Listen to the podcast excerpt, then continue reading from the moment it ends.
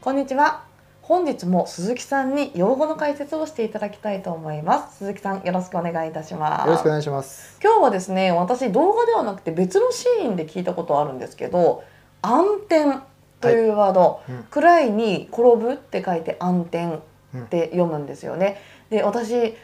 実はですね幼き頃からちょっと舞台関連に関わることがありまして、はい舞台の例えば場面切り替わる時にライト全部落として暗転するとか、そういう意味合いのイメージだったんですねはい、動画の世界にも暗転ってあるんですねあります。どんな意味合いを持ってるんですかあ、認識は今おっしゃったことで全然 OK です。うーんでも舞台じゃないじゃないですか動画はでも動画にも場面切り替えがありますので、その時おにー暗転をして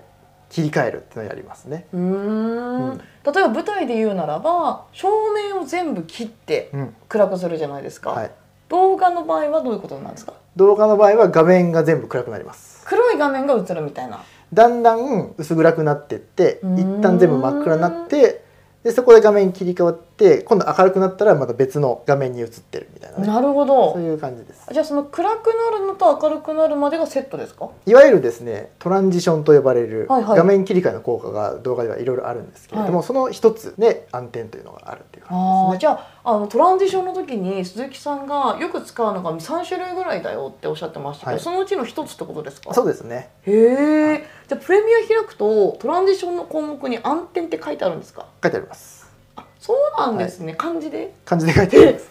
なんか横文字ばっかりだったのにそそうこは漢字が出てくるんですねそこはちゃんとだから舞台のが同じだから使われたんじゃないですかねやっぱりうーんうんあじゃあだったら分かりやすそうですね、